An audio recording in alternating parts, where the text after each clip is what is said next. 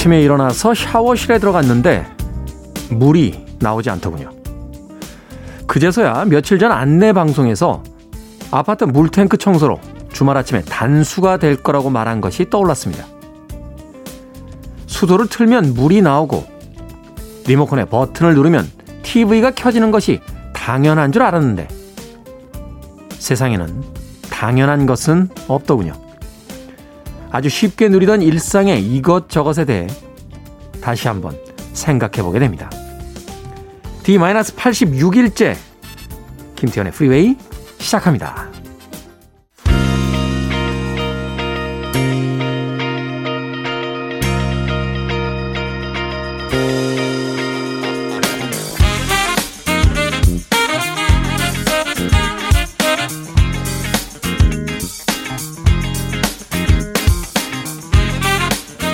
빌보드 키드의 아침 선택 김태훈의 프리웨이 전 클 태 자 쓰는 디제이 김태훈입니다.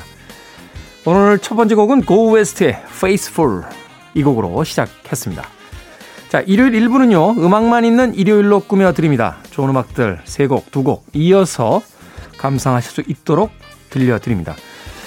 편안한 일요일 아침에 좋은 음악들이 가장 좋은 알람이지 않나 하는 생각 해보게 됩니다.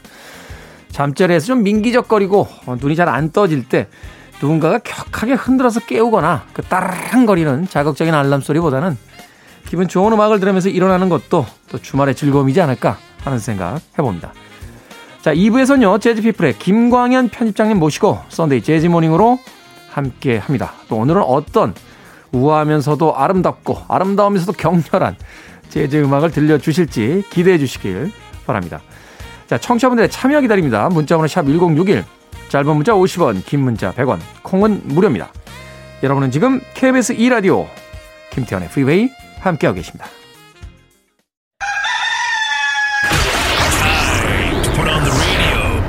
김태훈의 프리웨이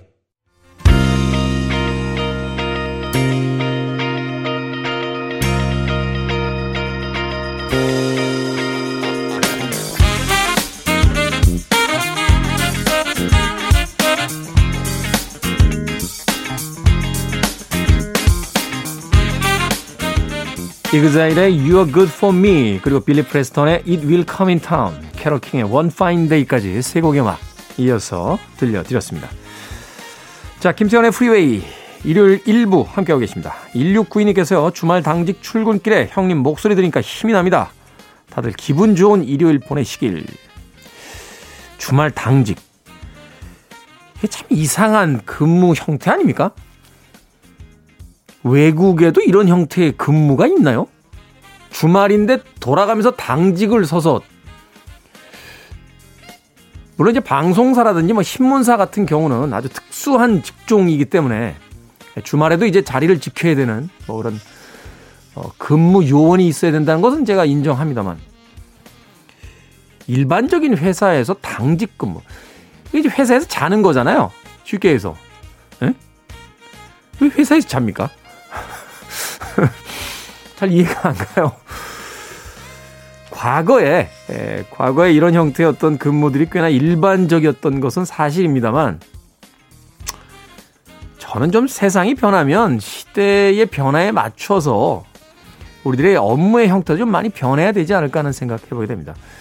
인터넷으로 다 연결이 돼 있고 CCTV로 실시간 다 공간을 볼 수 있는데, 물론 꼭 필요한 어떤 일도 있겠습니다만, 1692님께서 어떤 일을 하시는지 문득 궁금해지네요. 주말 당직 중이시라고요. 네.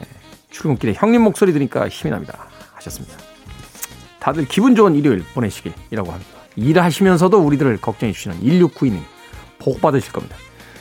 자, 9807님. 지난 9월 우연히 듣게 됐는데 좋아서 쭉 아침을 같이 합니다. 오늘 하루도 좋은 하루 되세요. 청취율 정도는 살짝 내려놓으시고요. 남의 이야기라고 이렇게 얘기하시면 안 됩니다. 예, 청취율을 내려놓을 수가 없습니다. 아니 청취율을 약속하고 들어온 DJ가 어떻게 청취율을 내려놓을 수 있겠습니까?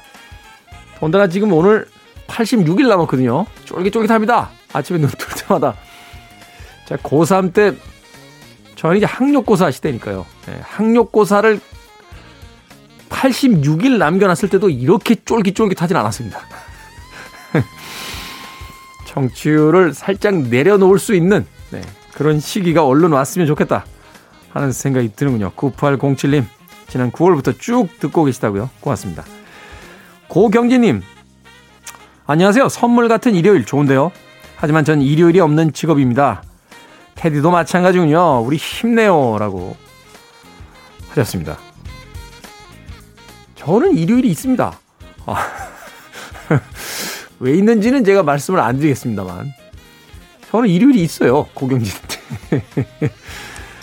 사실은 저는 일요일이 없습니다. 아, 제가 35살에 회사를 그만두고 나왔으니까 꽤 오랫동안 프리랜서로 어, 활동을 했는데 프리랜서들에게는 요일 개념이라는 게 별로 없습니다. 그냥 일이 있는 날과 일이 없는 날이죠. 최근에 이제 코로나19 때문에 좀 많이 뜸해지긴 했습니다만, 과거에 이제 특강이라든지, 예, 어떤 행사가 많았을 때는 주로 주말에 일을 많이 했죠. 어, 그 시기에 이제, 이제 주말 때 주로 이제 행사가 많고 이러다 보니까 지방에 이제 출장 가는 일이 굉장히 많았었는데, 최근에는 이제 그런 일이 조금 줄어들어 있다가 백신들 이렇게 맞기 시작하면서 어, 사람들의 어떤 감각도 좀 일상적으로 돌아가야 된다 하는 것 때문인지 최근에 다시 뭐 특강이나 행사들이 좀 늘어나고 있는 듯한 어, 그런 느낌을 받습니다. 고경진님, 일요일도 없는 직업이라 라고 하셨는데 어떤 일을 하시는지 역시 궁금합니다. 네. 설건식님, 타임머신 타고 중고등학교 시절 double deck 카세트 라디오 앞에 앉아서 팝송을 중얼거리던 시기로 돌아온 듯 합니다. 추억을 소환해주는 방송 앞으로도 계속 출첵하겠습니다. 음악은 저희가 추억을 소환하는 80년대를 중심으로 한 뭐 60년대, 70년대 또 90년대까지의 음악을 주로 틀어드리긴 합니다만 그 나머지 코너는 이제 현재에 머물러 있습니다. 뭐 뉴스라든지요. 또 실시간 여러분들께서 올려주신 댓글들이라든지 또 현재의 어떤 해외 토픽 뭐 과거의 역사를 통해서 오늘을 되돌아보는 코너도 있고요. 영화, 개봉작들, 어, 최근에 유행하고 있는 요리. 음악은 저희가 약간 과거 쪽에 발담고 있습니다. 근데 이것도 이상해요. 음악에 무슨 과거가 있습니까? 예? 어제 나오는 음악들도 다 옛날 음악이죠. 음악은 결국 우리의 고막에 들려오는 그 현재성의 의미가 있지 않나 하는 생각 해보게 됩니다. 저희는 추억을 소환하는 방송이 아닙니다. 현재 진행형인 방송입니다. 김태훈의 프리웨이 많이 즐겨주시길 부탁드립니다. 자, 레지나 벨과 피보 브라이슨, A Whole New World, 그리고 바네사 윌리엄스의 Colors of the Wind까지 두 곡의 음악 이어드립니다.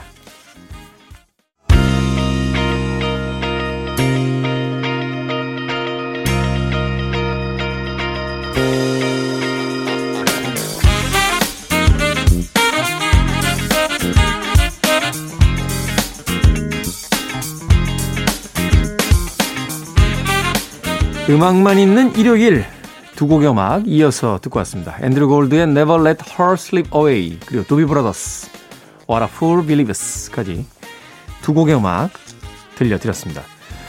자 9545님 딸이 은행에서 일하는데요. 요즘 보이스 피싱 때문에 500만 원 이상 인출 시에는 용도를 물어보게 돼 있다네요.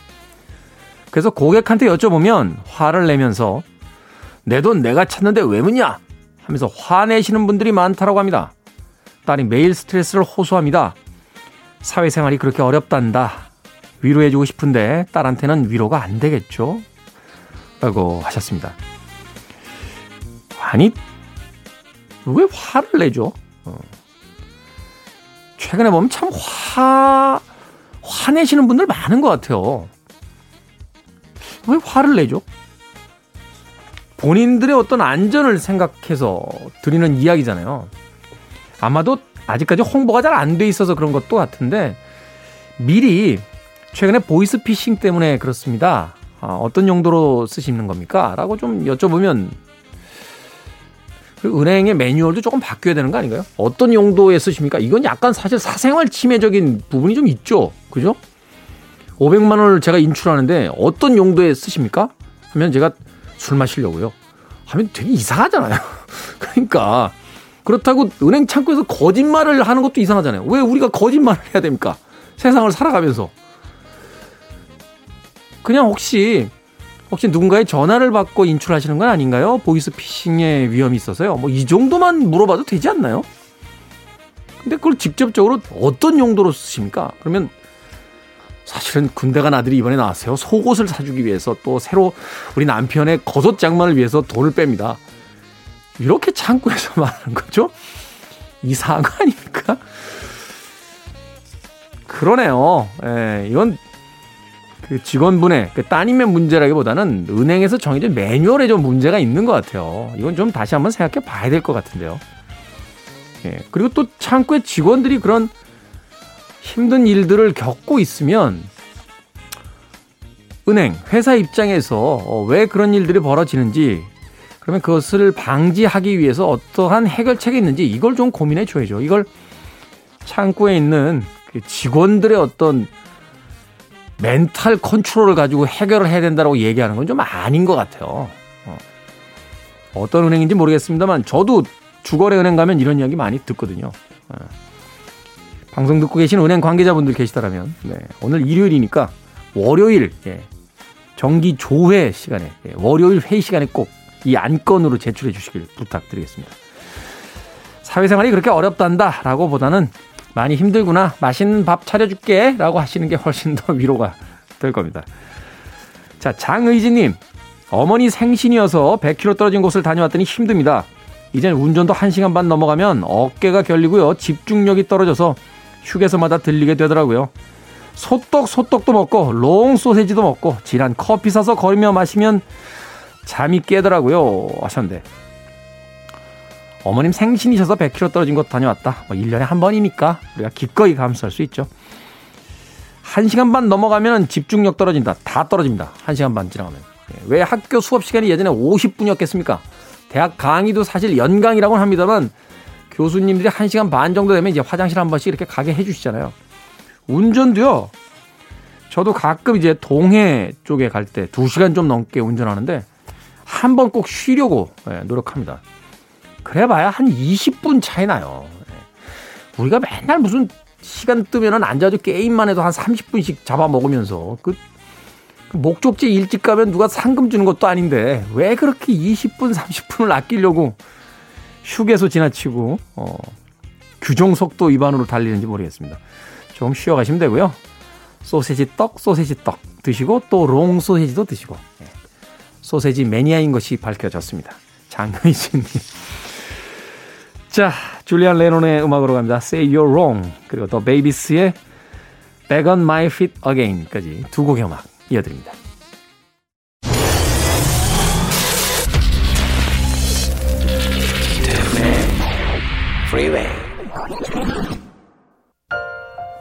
빌보드 키드의 아침 선택 KBS 2라디오 김태현의 프리웨이 함께하고 계십니다. 1부 끝곡은 멜리사 맨체스터 Through the Eyes of Love 이 곡 들으시고요. 저는 2부에서 뵙겠습니다.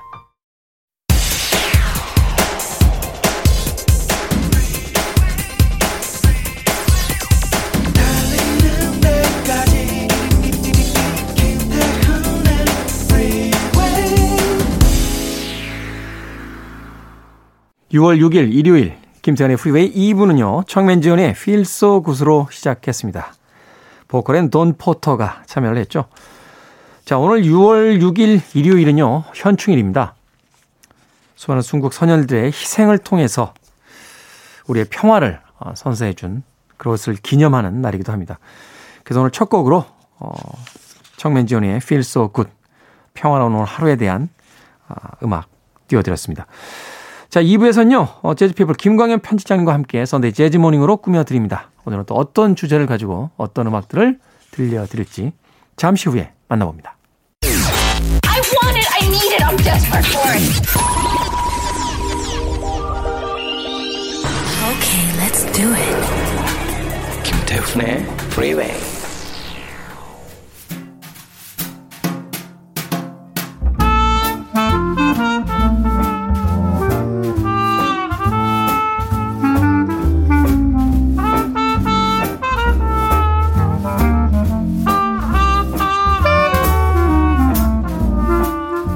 어딘가 밋밋하고 심심한 일요일 아침을 맞으셨다면 지금부터 특별한 하루로 바꿔드리겠습니다. Sunday Jazz Morning 오늘도 재즈 피플의 김광현 편집장님 나오셨습니다. 안녕하세요. 안녕하세요. 김광현입니다. 자 오시면서 아주 행복한 선물을 한 권 가져오셨습니다. 재즈 피플의 15주년 기념호가 나왔군요. 네. 뭐 기념호까지는 아니고요. 뭐 네. 매달 내던 음 사이즈의 뭐 특별하면 조금 뭐 부록도 좀 하고 그래야 되는데 뭐 그렇게는 못 하고 음. 뭐 매달 비슷하긴 하지만 그래도 어 의미 있는 기사와 아 특히 이 미레반스를 표지로 해서 15주년을 맞이하는 뭐 생일 축하 기념으로 6호로를 냈습니다. 그렇군요. 아, 저도 이 책 표지에 비레반스가 탁 하니 등장하고 있어서 굉장히 반가운 마음으로 받았습니다. 비레반스 하니까 얼마 전에 다시 봤던 영화 생각나네요. 라라랜드. 음. 네, 그 남자 주인공이 빌 에반스 되게 좋아해서 네. 자기 방에다 이렇게 빌 에반스 사진 사진 네. 걸어놓고 또 나중에 공연장에도 이렇게 벽에 음. 걸어놓은 걸 본 기억이 나는데 자 빌 에반스가 표지로 등장한 재즈 피플 창간 15주년 기념으로 가지고 오신 김광현 편집장님은 과연 어떤 주제를 가지고 오늘 코너를 꾸며 주실까요? 아 소개가 네. 기네요 이거. 네 오늘은 뭐 말씀 좀 전에 하셨던 것처럼 그 6월 6일 6월 6일 그 현충일이죠. 그렇죠. 어, 우리의 이제 나라를 위해서 목숨을 바친 뭐 전쟁도 있고요. 그 이후에도 우리나라에 여러 가지 크고 작은 일들이 있었죠. 네. 그래서 이제 그 군인들, 경찰들, 이제 공무원들이 이렇게 목숨을 달리하신 분들이 있는데요. 그분들을 기억하는 날이 아닐까 생각이 듭니다. 아, 현충일과 재즈를 이렇게 예, 아주 밀접하게 관계를 지을 수는 없지만 예, 아무래도 이제 또 우리는 1950년 아, 6월 6월 25일 네, 전쟁이 일어나면서 많은 비극이 있었죠. 네. 그래서 이 한국 전쟁과 관련을 좀 지어서요. 어, 그때 히트했던 재즈곡이라든지 아니면 또 한국전에 참전했다든지 또 우리와 이제 연관이 있는 그런 재즈 연주자들의 곡을 현충일 그 기억하면서 춤하면서 골라봤습니다. 네. 자, 현충일을 맞이해서 또 앞서서 어, 아낌없는 희생을 보여주신 그 순국 선열들을 떠올릴 수 있는 음. 그런 재즈 음악으로 오늘 준비를 해 주셨다. 그렇다고 해서 뭐 음악이 다 무겁거나 아니, 그런 건, 건 아니죠. 네네. 네. 일요일 아침에 또 들어볼 만한 고급스러운 재즈 음악들 만나보도록 하겠습니다. 첫 곡 어떤 곡입니까? 네, 첫 곡은 재즈 베이스 연주자 오스카 페티포드라는 아티스트의 곡입니다. 오스카 페티포드. 예, 오스카 하면은 대체적으로 이제 오스카 피터슨에서 이제 피아니스트를 많이 그렇죠. 생각하시는데요. 예, 오스카 페티포드라는 그 재즈 베이스 연주자가 있습니다. 아주 초기에 활동했었고요. 1922년생이니까 아, 아 뭐 찰리 파커와 아, 동년배로 어, 이제 스윙과 비밥 그러네요. 그러니까 이제 아주 대중들이 좋아했었던 스윙과 좀 재즈하게 즉흥 연주가 강조됐던 비밥 그 사이에 베이스를 연주했었던 아티스트라고 음. 보시면 될 것 같습니다. 재즈의 가장 격렬한 변화기 한복판에 네. 있었던 인물이군요. 맞습니다. 어. 근데 이 오스카 페티포드는 독특한 곡을 하나 발표를 했습니다. 아, 우리의 아리랑 아리랑. 예, 우리의 아리랑을 아마 우리의 아리랑을 최초로 해외 연주자가 해외에서 발매한 첫 버전이 이 재즈 버전입니다. 아, 그래요? 예, 혹시 들어보신 적은 따로 없습니다. 없으시죠? 네. 예, 이 아디동 블루스라고 해 가지고요. 이제 아. 리랑이라고 아마 들었을 테지만 그 발음이 이제 정확히 자기가 인식을 못 했겠죠. 아. 그래서 이제 고국으로 미국으로 돌아가서 어 내가 한국에 잠깐 들렀을 때이 이 이런 선율을 들었고 아 뭐 뭐 뭐, 라고 했었던 것 같은데 그래서 음. 이제 그게 좀 바뀌어서요. 아디동 뒤에는 이제 블루스라는 용어를 써서 아. 약간 아시아의 어떤 그런 선율들을 어, 곡으로 만든 게 아닌가. 물론 이 곡의 주요 멜로디는 우리의 아리랑을 갖고 있습니다. 근데 아, 이 곡을 왜 이 현충일 날 우리가 추모하면서 첫 곡으로 했냐면요. 한국 전쟁 때 왔었습니다. 이 오스카 페티포드가 1952년에 1952년 그, 예, 그 당시는 이제 미국 오키나와에 미군 기지가 많을 때죠. 그렇죠. 그래서 오키나와에 왔다가 뭐 그 당시는 어이 아티스트는 서른 살 정도 됐으니까 뭐 현역으로 참전한다기보다는 유명한 재즈 연주자니까 아티스트로 내한 어, 공연을 일본에 갔다가 아, 일본에 공연을 갔다가 한국에 잠깐 들렀다고 합니다. 네. 한국에 잠깐 들려서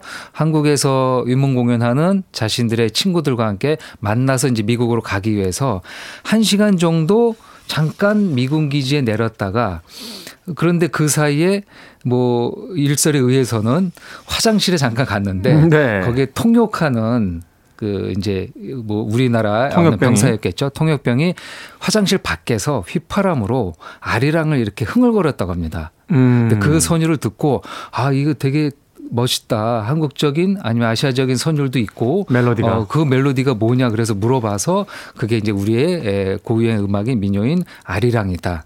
아, 음. 이렇게 해서 이제 그 곡을 가르쳐 주고 뭐 제목도 이렇게 좀 알려줬겠지만 그 곡을 돌아가서 바로 녹음을 하게 됩니다. 네. 그래서 오스카 페티포드가 그 당시 쟁쟁한 재즈 연주자들 모아서 어 빌리 테일러 피아노 그다음에 본인은 베이스 연주자지만 여기선 첼로를 연주했어요. 아, 그래서 첼로. 이제 오스카 페티포드가 재즈에서 유명한 게 베이스와 첼로를 다 같이 연주했습니다.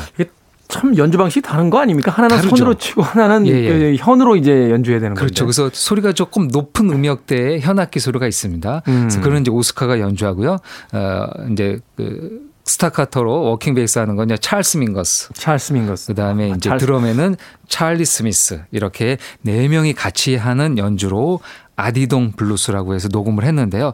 뭐 그 당시는 아무래도 이제 SP판, 축음기판이 많이 있을 때여서 어 많이 알려지지 않았죠. 그러다가 어 80년대 찰스 민거스 음원으로 이 곡이 발표가 됩니다. 음. 그러니까 이제 CD로 이제 나오게 되는 거죠. 그래서 처음에는 이 찰스 민거스가 연주한 게 아니냐 그랬는데 이제 에, 자료를 찾다 보니까 오스카 페티포드 quartet의 첼로와 베이스로 이렇게 연주된 곡이다라고 밝혀졌고요. 지금은 아마 우리의 곡을 해외 연주자가 연주한 첫 아리랑 버전이 아닌가.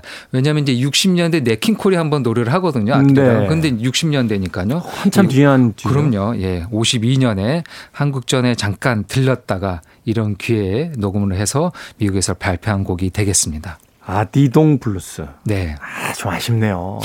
정확한 발음으로 아리랑 블루스라고 했으면 얼마나 좋았을까 하는 네. 생각도 들고 또 한편에서는 아, 베이시스트인데 왜 첼로를 연주했을까라고 생각하니까 베이스가 바로 그 유명한 찰스 민거스. 음, 네, 맞습니다. 뭐 한참 후배되긴 하지만 음. 뭐그 당시에 아주 좋은 연주를 보여줬던 사람이고요. 그리고 그 뭐 아쉽다면 또 아쉬운 면이 앞 맨 그 이 곡의 맨 앞과 맨 뒤에 약간 중국풍의 선율이 나옵니다. 음. 그러니까 우리는 어떤 음악을 들었을 때 아 이 곡은 약간 일본풍의 선율이고 이건 중국풍이고 이건 한국풍이다. 알수 있잖아요. 이건 알 수 있는데. 근데 이제 그 서양에선 그거를 이제 가 늠하기 어렵겠죠. 특히 50년대는 더 그랬을 거란 생각이 듭니다. 그래서 맨 앞과 맨 뒤에 약간 우리가 듣기에는 어, 어색한 중국풍의 선율이 나오기도 합니다. 일종의 약간 오리엔탈리즘이 네, 네. 섞여 들어가 있는 듯한 그런 음악이겠군요. 어찌됐건 우리에게는 굉장히 반가운 음. 악이고 또 김광현 편집장님을 통해서 아마도 국내에서 이 음악 들었던 사람 거의 없을 것 같은데요. 오스카 페티포드 quartet의 아디동 블루스 듣습니다. 오스카 페티포드 quartet의 아리랑이 아닌 아디동 블루스 들으셨습니다. 앞에서 땅따다당 땅땅땅땅 하는 중국풍이고 그다음에 따라라라 따라라라 이렇게 나가는 건 아리랑이고 네. 그리고 중간에 임프로비제이션 파트에 가서는 전형적인 이제 재즈 연주를 네. 들려주고 특이하네요 음악. 네. 네. 그 아마 아티스트가 일본에서 어 한국에 잠깐 들렸다가 곡으로 돌아갈 때 이선율을 휘파람으로 들었다고 말씀드렸는데요. 그때 에, 그 전혀 아마 미국에선 듣지 못했던 선율이라는 음. 생각이었을 겁니다. 그래서 아, 이 곡을 재즈로 연주하면은 어 굉장히 좀 독특하고 그리고 당시 50년대에서 이제 60년대 이제 이 아시아나 그러니까 미국 외 지역의 음악들이 조금씩 소개되기 시작합니다. 그래서 아마 네. 50년대 후반 60년대부터 이제 월드 뮤직도 많이 소개되니까요. 그런 거에 어떻게 보면은 굉장히 앞선 생각을 가졌던 거죠. 어그 휘파람 소리를 그냥 흘려 듣지 않고 음. 아티스트는 확실히 그런 데서 뭔가 이게 자신의 음악으로 만들어야 된다는 재능들이 있는 것 같습니다. 그렇군요. 사실 이제 실크로드에 의해서 이제 중국 문화가 이제 들어가기 시작하고 유럽에 또 19세기의 어떤 인상파, 음. 화풍이 이제 퍼지면서 일본 문화가 또 소개가 그렇죠. 되고 예. 자포니즘이라고 했던 그리고 20세기에 이제 소위 이제 제 2차 세계 대전을 겪으면서 이제 동양에 대한 어떤 음. 이해, 관심 뭐 이런 것들이 막 집중되던 시기. 이후에 뭐 60년대로 가면은 이제 인도 쪽이라든지 네팔 쪽에 어떤 그 종교까지도 이제 서양의 어떤 젊은이들이 그렇죠. 예. 자신들의 정신 세계로 받아들이는 이런 운동들이 막 생기잖아요. 그렇죠. 특히 뭐 음악에선 비틀즈가 그 가장 유명하죠. 비틀즈 멤버들은 다 인도에 가서 네. 어, 이런 음악과 그 다음에 뭐 이런 사상들 그런 것도 이제 받게 되니까요. 그리고 뭐 음악에서 이제 시타르 연주까지도 갖고 와서 라비샹카 같은 예, 인물들과 뭐 로닝스톤즈도 그렇고 비틀즈도 그렇고요. 그런 것들이 이제 50년대 후반 60년대에 더 많아지게 되죠. 네, 바로 그 출발점에 우리의 자랑스러운 아리랑이 있는 게 아닌가 하는 또 생각을 해보게 됐습니다. 오스카 페티포드 커텟의 아디동 블루스 들으셨습니다. 자, 다음 곡은 어떤 음악입니까? 네, 다음 곡은 한국전에 참전했던 그 참전 용사라고 우리가 이제 그렇게 얘기들을 하는데요. 네. 1936년에 태어나서 1975년에 사망한 조금 일찍 30대 후반에 아. 세상을 떠난 작곡가이자 색스폰 연주자이자 편곡가인 올리버 넬슨입니다. 올리버 넬슨, 저 네. 개인적으로 굉장히 좋아하는 연주자라 특히 소프라노 색스폰 연주 굉장히 전 그렇죠. 네, 예, 색스폰을 아주 잘 불었죠. 네. 알토, 테너, 소프라노 아주 다 잘 불었는데요. 이 올리버 넬슨 특히 작곡 편곡에 뛰어난 재능을 갖고 있었습니다. 네. 그 재즈에서는 작곡 편곡이 어쨌든 즉흥 연주보다는 조금 후순위로 밀리게 되는데 음. 이 올리버 넬슨은 그, 그 작업에 굉장히 예, 올인을 했고요. 특히 그래서 70년대 상업 음악에서 빛을 발했습니다. 상업 음악이라고 하면 어떤 음악이죠? 그 그러니까 상업 음악이라는 거는 이제 재즈를 꼭 그렇게 이분법적으로 나눌 필요는 없지만 이제 순수 음악이라고 얘기한다면은 뭔가 이제 그 TV 드라마를 음악이라든지 영화 아. 음악이라든지 뭐 그런 것들의 배경 음악을 하는 그러니까 것들이죠. 우리가 광고 음악이라고 할때 그렇죠. commercial, commercial 음악 하듯이 아. 맞습니다. 이제 네. 그런 음악들을 70년대 많이 했습니다. 그래서 50년대, 60년대 재즈를 하다가 70년대는 이제 그런 음악들을 많이 했는데요. 아마 여러분들이 지금 우리 청취자분들이 아실 만한 것 중에서 이제 어릴 때 봤던 이제 600만 불의 사나이. 600만 불의 사나이. 그러니까 이 올리버 넬슨이 만든 곡입니다. 아, 그, 그 선율 있죠. 따, 어, 따따따따따 그렇죠. 그러면서 나오는 거. 이렇게 나와 맞습니다. 네, 관악기 네, 막 네, 나오고요. 그 작곡 편곡이 올리버 넬슨의 작품이고요. 아. 그리고 형사 콜롬보. 형사 콜롬보. 네, 배경음악도 다 올리버 넬슨이 만들었습니다. 콜롬보 형사님 항상 자기 아내 얘기하는데 아내는 한 번도 안 나왔어요. 그 시리즈. 그, 그러니까 이 드라마가 다 70년대 미국 드라마죠. 그렇죠. 그리고 국내에도 굉장히 오랜 세월 방영이 되기도 했습니다. 그때는 이제 외화라고 그랬죠. 외화. 네, 미드라 말은 잘 안 쓰고 안 외화 드라마라 했는데요. 그 그러니까 TV나 영화나 CF의 음악들을 많이 하다 보니까 재즈를 조금 못하게 됐었던 시기도 있었습니다. 근데 네. 워낙 이 재능이 뛰어나서 70년대 거의 뭐 어, 흔한 말로 어, 제작자들이 예, 돈 싸 들고 와서 이 올리버 넬슨 만나서 곡을 어, 부탁할 정도로 했던. 바빴는데요. 근데 너무 일을 과하게 하다 보니 예, 이제 이 일을 하다가 길에서 다른 스튜디오로 가다가 길에서 심장마비로 쓰러져서 세상을 떠난 아. 아티스트이기도 합니다. 이 올리버 넬슨이요. 근데 이 올리버 넬슨이 1952년 한국전에 군악대로 아. 군악대로 참전을 합니다. 그렇군요. 36년생이니까요. 뭐 나이는 얼추 이제 그 현역으로 나오게 되죠. 네. 그래서 이제 군악대로 참전해서 한국과 일본에서 공연을 많이 했다고 합니다. 당시에 보면요. 이 뭐 남북 전쟁 때도 그랬던 이야기가 있습니다만 이그 2차 세계대전 한국전에 이제 음. 흑인 병사들, 음. 그러니까 소위 이제 그 군인으로 참전하고 오면 음. 어떤 그 인종차별이 그 당시만 해도 그렇죠. 심하던 때니까 예, 예. 뭐 그런 것들에 대한 어떤 그 말하자면 이득을 좀 주겠다, 좀 벗어날 주겠다. 수 있었다고 네. 뭐 하더라고요. 그런 어떤 네. 이유들이 굉장히 많았다는 맞습니다. 이야기를 들은 적이 있습니다. 네. 그래서 네. 흑인들 특히 이제 재즈 연주자들이 1, 2차 세계 대전 때는 많이 들어가게 되고요. 한국전에도 맨벳 아티스트들이 와서 어 이렇게 이제 군악대 물론 이제 음악을 했던 사람들은 군악대로 참전을 해서 어 활약을 하기도 했다고 하는데요. 네. 말씀드린 대로 올리버 넬슨은 그렇게 활동을 하고 돌아가서 어 재즈 연주자로 재즈 작곡가로 편곡가로 정말로 좋은 활동을 보여주게 됩니다. 아, 재즈를 이제 정식으로 공부도 많이 했고요. 뭐 네. 작곡 편곡 이런 대학에서 링컨 대학에서 공부를 했다고도 합니다. 그 선곡한 곡은요. 올리버 넬슨의 가장 명반인데요. The Blues and the Abstract Truth라는 어, 앨범에 담긴 에, Stolen Moment라는 곡입니다. 아, 그게 대표곡이죠. 대표곡이죠. 이 네. 곡은 네. 재즈 연주자들도 자주 연주하고요. 특히 이제 빅밴드 이게 이제 약간 빅밴드까지는 아니고 large 앙상블 성 스타일의 곡인데요. 네. 이 곡을 이제 더 확장돼서 재즈 빅밴드들도 즐, 즐겨 연주하는 곡 곡이기도 합니다. 저는 이 올리버 넬슨의 소프라노 색스폰 연 중에서 그 of You Smile 네, 그 음악 굉장히 좋아해서 그 음악도 네. 한, 그 음악도 한 8, 9분 됐던 것 같은데 네. 네. 곡이 길죠. 굉장히 네, 길죠. 올리버 넬슨 어, 올리버 넬슨 깁니다. 네, 네, 굉장히 긴 곡들이 많아서 한 몇 번 들으면 그냥 한두 시간 훌쩍 가던 그런 음. 기억이 납니다. 올리버 넬슨의 The Blues and the Abstract Truth 음반 중에서 Stolen Moment 준비를 해 주셨고요. 한 곡 더 이어서 들어보죠. 네, 다음 곡은 그 우리의 한국전을 배경으로 미국에서 방영된 미드 그 드라마가 되겠죠. 메쉬라는 드라마인데요. 이, 드라, 이 드라마 참 진짜. 국내에서는 이제 야전병원이라는 것으로 이렇게 소개가 됐습니다. 이, 이 드라마 혹시 보셨어요? 그 정식으로 못 보고 유튜브에서 이렇게 되는 것들은 봤습니다. 참 문제가 많은 드라마였어요. 왜냐면 한국전 배경인데 그 논에서 물소가 왔다 갔다 하고요. 그 별로 이렇게 한국에 연관된 화면들은 많이 아, 없었던 것 그러니까 같아요. 그러니까 고증이나 이런 게 전혀 안 되고 음. 그냥 진짜 자기들이 생각하는 동양이 있죠. 그렇죠. 한국 농부가 이 베트남 모자 쓰고 농사 짓고 막 이래요.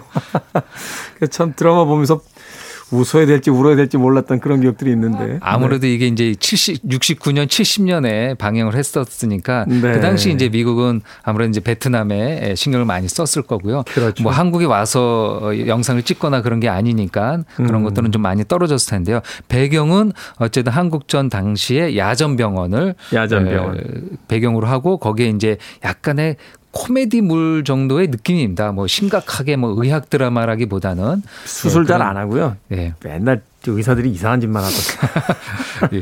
그, 그래서 이제 그런 내용들을 갖고 있는데 이 MASH라는 게 에, Mobile Army Surgical Hospital이라는 음. 에, 단어의 예, 이니셜이죠. 말 그대로 야전 병원이네. 야전 병원이죠. 어, 네. 예, 이 곡, 이 드라마의 메인 테마가 Suicide is Painless라는 곡입니다. 아, 약간 발라드풍의 노래예요. 음. 어, 뭐 아주 슬픈 노래는 아니고요. 남성 보컬이 들어가 있는 오리지널에는 그렇게 들어가 있는데 이 아주 서정적인 멜로디를 빌 에반스가 연주를 했습니다. 빌 에반스가. 예, 빌 에반스가 아. 이 곡을 가지고 어 77년에 연주를 하는데요. 그러니까 드라마는 70년에 나오고 7년 정도 지난 후에 빌 에반스가 뭐 이 드라마를 미국에서 봤겠죠. 음. 어, 그걸 보고 아, 거기에 나왔던 선율이 되게 인상적이다. 그래서 어, 했는데 이 곡을 작곡한 사람은 자니 맨델이라는 영화 음악을 많이 만든 작곡가가 만들었습니다. 아, Suicide is Painless라고 소개되기도 하고요. 그냥 MASH, 테마 이렇게 소개되기도 하는 곡이고요. 77년에 LA에서 녹음을 빌 에반스가 했고 1980년 빌 에반스가 죽고 나서 사후에 발표된 음반에 실려 있습니다. 그렇군요. 네. 올리버 넬슨부터 빌 에반스까지 한국 전쟁과 인연을 맺고 있는 두 명의 재즈 아티스트 음악을 들어보도록 하겠습니다. 올리버 넬슨의 Stolen Moment 그리고 빌 에반스의 MASH의 테마곡 Suicide is Painless까지 두 곡의 음악 이어집니다. KBS 이라디오 김태훈의 프리웨이 재즈피플 김광현 편집장님과 함께하는 Sunday 재즈 Morning 오늘은 현충일을 맞아 한국 전쟁과 관련된 재즈를 들어보고 있습니다. 방금 들으신 곡은 칼맨 맥레의 When I Fall in Love. 뭐 너무나 익숙한 스탠다드 넘버이기 때문에 곡은 어, 익숙하신 분들이 굉장히 많을 것 같은데. 네. 카르멘 맥레는 사실 그 어떤 위상이라든지 그 실력에 비해서 한국에서는 그렇게 크게 많이 알려진 음. 아티스트는 아닌 거로 알고 있는데요. 아무래도 그 재즈 보컬 하면 이제 빌리 홀리데이, 사라 본, 엘라 피츠제럴드 이렇게 세 명의 디바가 많이 알려졌고요. 네. 거기서 좀 가려졌죠. 뭐 연배는 비슷하고 활동 시기도 겹치긴 하지만 그렇기 때문에 이제 카르멘 맥레이가 아, 덜 알려졌죠. 목소리, 이 bluesy한 목소리, 그다음에 음색, 그다음에 이 스캣도 굉장히 잘하고요. 네. 그리고 꽤 오랜 세월 활동했습니다. 발음이 굉장히 정확하잖아요. 네, 그렇죠. 예, 아주 아주 그 탄탄한 소리를 갖고 있죠. 아, 지금 들으셨던 이 발라드 곡도 카르멘 맥레가 불러서 또 다른 느낌을 음. 전해주는데요. 아마 여러분들이 많이 들으셨던 거는 이제 시애틀의 잠못 이루는 밤이라는 영화에서 어 이제 팝 넘버로 어, 네. 재즈 버전이 아니고요. 그렇게 해서 아마 아실 텐데요. 그 이 곡을 카르멘 맥레이가 발표한 게 1959년입니다. 1959년. 예, 지금 들으신 버전이 Book of Ballads라는 그러니까 발라드 곡을 모아서 앨범을 음. 발표했는데요. 그 음반에 들어가 있는 버전이 되겠습니다. 그 곡이 그 우리 한국전과 관련이 있는 건요. 이 곡이 사용됐던 영화 제목이 영호 작전 영호 작전. 예, 그 아, 한국에도 이제 예, 소개가 됐는데요. 영호 작전이 아마 그 직역을 하게 되면 포격 1분 전. 음, 그래서 이제 영호 작전 네. 뭐 이렇게 분호 작전이라고도 음, 이렇게 번역이 돼서 나가는 경우가 있는데요. 그러니까 약간 전쟁 때 포격하기 몇 분 전 뭐 그런 긴박한 상황을 보여주고 있는데요. 그 내용은 한국 군인을 훈련시키는 미국 육군 대령과 간호사 간의 이야기를 담고 있는 영화입니다. 네. 아, 그런데 이제 이 영화가 더 또 중요한 거는 그 당시 50년대 초에 한국 전쟁 당시 한국에서 직접 찍었다고 합니다. 한국 전쟁 당시에 예, 당시. 한국에서 찍었다고요? 예, 그래서 막 전쟁이 이루어지는 지역이 아닌 다른 지방에 가서 그래서 이 영화가 중요한 게 전쟁 중 국내에 대규모 세트장을 만들어서 올 로케이션으로 찍은 영화로 유명합니다. 아니, 한국 전쟁 중에 찍었다면 한국 전쟁의 결과도 아직 나오기 전이잖아요. 그 아마 고 20, 52년 뭐 그때쯤 해서 걸로 되어 있습니다. 이게 한국 전쟁에 어느 쪽이 승리를 할지 이게 휴전으로 끝날지 이걸 모르고 있던 시절에 영화를 찍었다는 거잖아요. 그러니까 그런 내용들은 이제 자세히는 나오지는 않는데요. 그러다 보니까 이제 폭격하는 거나 아니면 이제 그 군인과 대령과 간호사 이야기에 좀 포커스를 음. 맞추고 있고요. 근데 이 영화의 내용들을 또 이렇게 보면은 그 미군이 폭격하는 장면도 나옵니다. 그 네. 이제 다른 자료 같은 데서도 이렇게 간혹 어 5인 사격 아니면 이제 양민 학살 그런 걸로도 이제 표현이 되는 경북 과 그다음에 그 인천 쪽에서 그, 그 북한군이 예, 그 돌아갈 때 한국 양 우리나라 양민들을 이렇게 데리고 같이 가면서 어 숨어서 가게 되는 거죠. 네. 근데 미군들은 그 이제 거기에 분명히 북한군이 있을 것이다 해가지고 폭격을 하고 그래서 우리 양민들이 학살당하고 이제 그런 장면들도 이 영화에 나옵니다. 실제로. 그래서 우리나라 사람들이 굉장히 안타까워하고 어 통곡하는 장면 그런 장면들 그러니까 어떻게 보면 약간 사실 고증을 왜냐 그 현 현장에서 올 로케이션을 했으니까요. 다큐멘터리의 필름과 그 그렇습니다. 영화가 섞여 들어간. 네, 섞여 있습니다. 그래서 보면은 폭격하는 장면들은 다큐 영상을 안에 편집을 해서 넣고 나머지 것들은 또 어, 스튜디오에서 찍고 현장에서도 찍고 그런 것들이 잘 묶여져 있는 영화가 아, 되겠습니다. 주연은 로버트 미첨, 아. 그다음에 여성은 앤 블라이스라는 여성이 주연을 맡았다고 합니다. 로버트 미첨이면 뭐 당대 최고의 네. 배우였는데. 네. 어, 그렇군요. 굉장한 거구에 그렇죠. 예, 턱이 예. 이렇게 쏙 들어가 있는. 그 영화는 이런 내용을 갖고 있지만 곡은 이렇게 또 아름다운 곡, When I'm Falling in Love, 재즈 음. 발라드 스탠다드의 가장 유명한 곡이죠. 예, 이 곡이 그래서 영화에서 아주 개, 자주 등장하지는 않습니다. 아무래도 전쟁 영화인데 이렇게 음, 네. 발라드가 네. 그래서 앞에 부분에 좀 나오고요. 약간의 사랑의 뉘앙스가 느껴질 때 배경음악으로 잠깐 나오는 정도로 사용되고 있습니다. 자, 오늘 한국 전쟁과 관련된 또 음악들 소개해 주고 계신데 이제 끝곡 조금 소개를 해 주십시오. 네. 마지막 곡은 우리 한국전이 발발했던 1950년 1950년에 미국 빌보드 차트에서 아, 높은 순위에 있었던 곡을 한번 골라봤습니다. 음, 네. 1950년 아, 하면은 뭐 아직 엘비스 프레슬리가 나오기 전이고 등장이 전이죠. 예, 아직 락앤롤이 막 싹은 트고 익숙해졌겠지만 네. 대중들이 아직 많이 듣지 못했을 때죠. 그렇죠. 예, 그러다 보니까 스탠다드 팝 재즈한 느낌을 갖고 있는 스탠다드 팝이 사랑을 받고요. 그다음에 컨트리 포크 곡들도 몇 곡이 있습니다. 그래서 어, 자료를 찾아보니까 테네시 왈츠가 이때 발표가 됐더라고요. 아, 그렇군요. 예, 테네시 왈츠 그다음에 에, 루돌프 사슴코도 이때 발표가 됐다고 합니다. 이게 네. 우리 이제 캐롤 곡으로 알고 있지만 물론 이제 12월에 많은 사랑을 받았던 것 같습니다. 그리고 재즈 곡으로 많이 연주되는 모나리자. 모나리자. 예, 네킹콜의 아주 부드러운 목소리로 들을 수 있는 모나 모나리자도 이 1950년에 발표가 돼서 전 세계적으로 사랑을 받았던 곡이 되겠습니다. 오늘 현충일을 맞아서 한국 전쟁과 관련된 음악들 선데이 재즈 모닝으로 꾸며 드렸습니다. 재즈필로 김광현 편집장님이 마지막으로 소개해 주신 네킹콜의 모나리자는 잠시 후에 네, 끝곡으로 들려드리겠습니다. 오늘 고맙습니다. 네, 감사합니다.